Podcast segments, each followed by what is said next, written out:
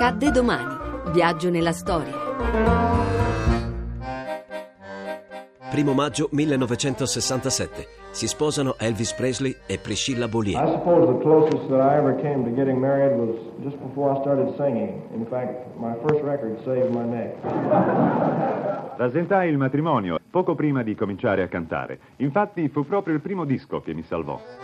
È stato nella città tedesca di Wiesbaden che Priscilla, nel 1959, conosce Elvis, all'epoca soldato nell'esercito statunitense.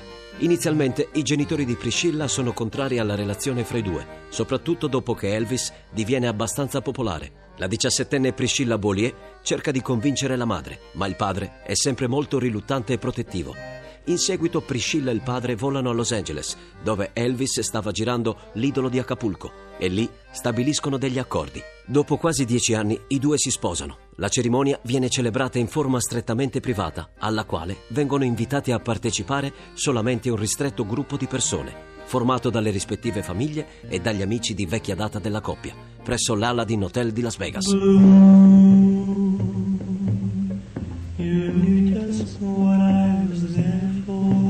Il giorno dopo, accompagnati da parenti e amici, andammo a Palm Springs per la luna di miele. Pochi mesi dopo ero già incinta. La nascita di nostra figlia, Lisa Marie, fu senza dubbio uno dei momenti indimenticabili della vita di Elvis. Il matrimonio è molto felice, ma poi si lasciano. Dopo la separazione cade in un abuso di farmaci che lo conduce rapidamente in un evidente disfacimento psicofisico. I suoi biografi considerano Priscilla la principale responsabile della crisi depressiva del cantante.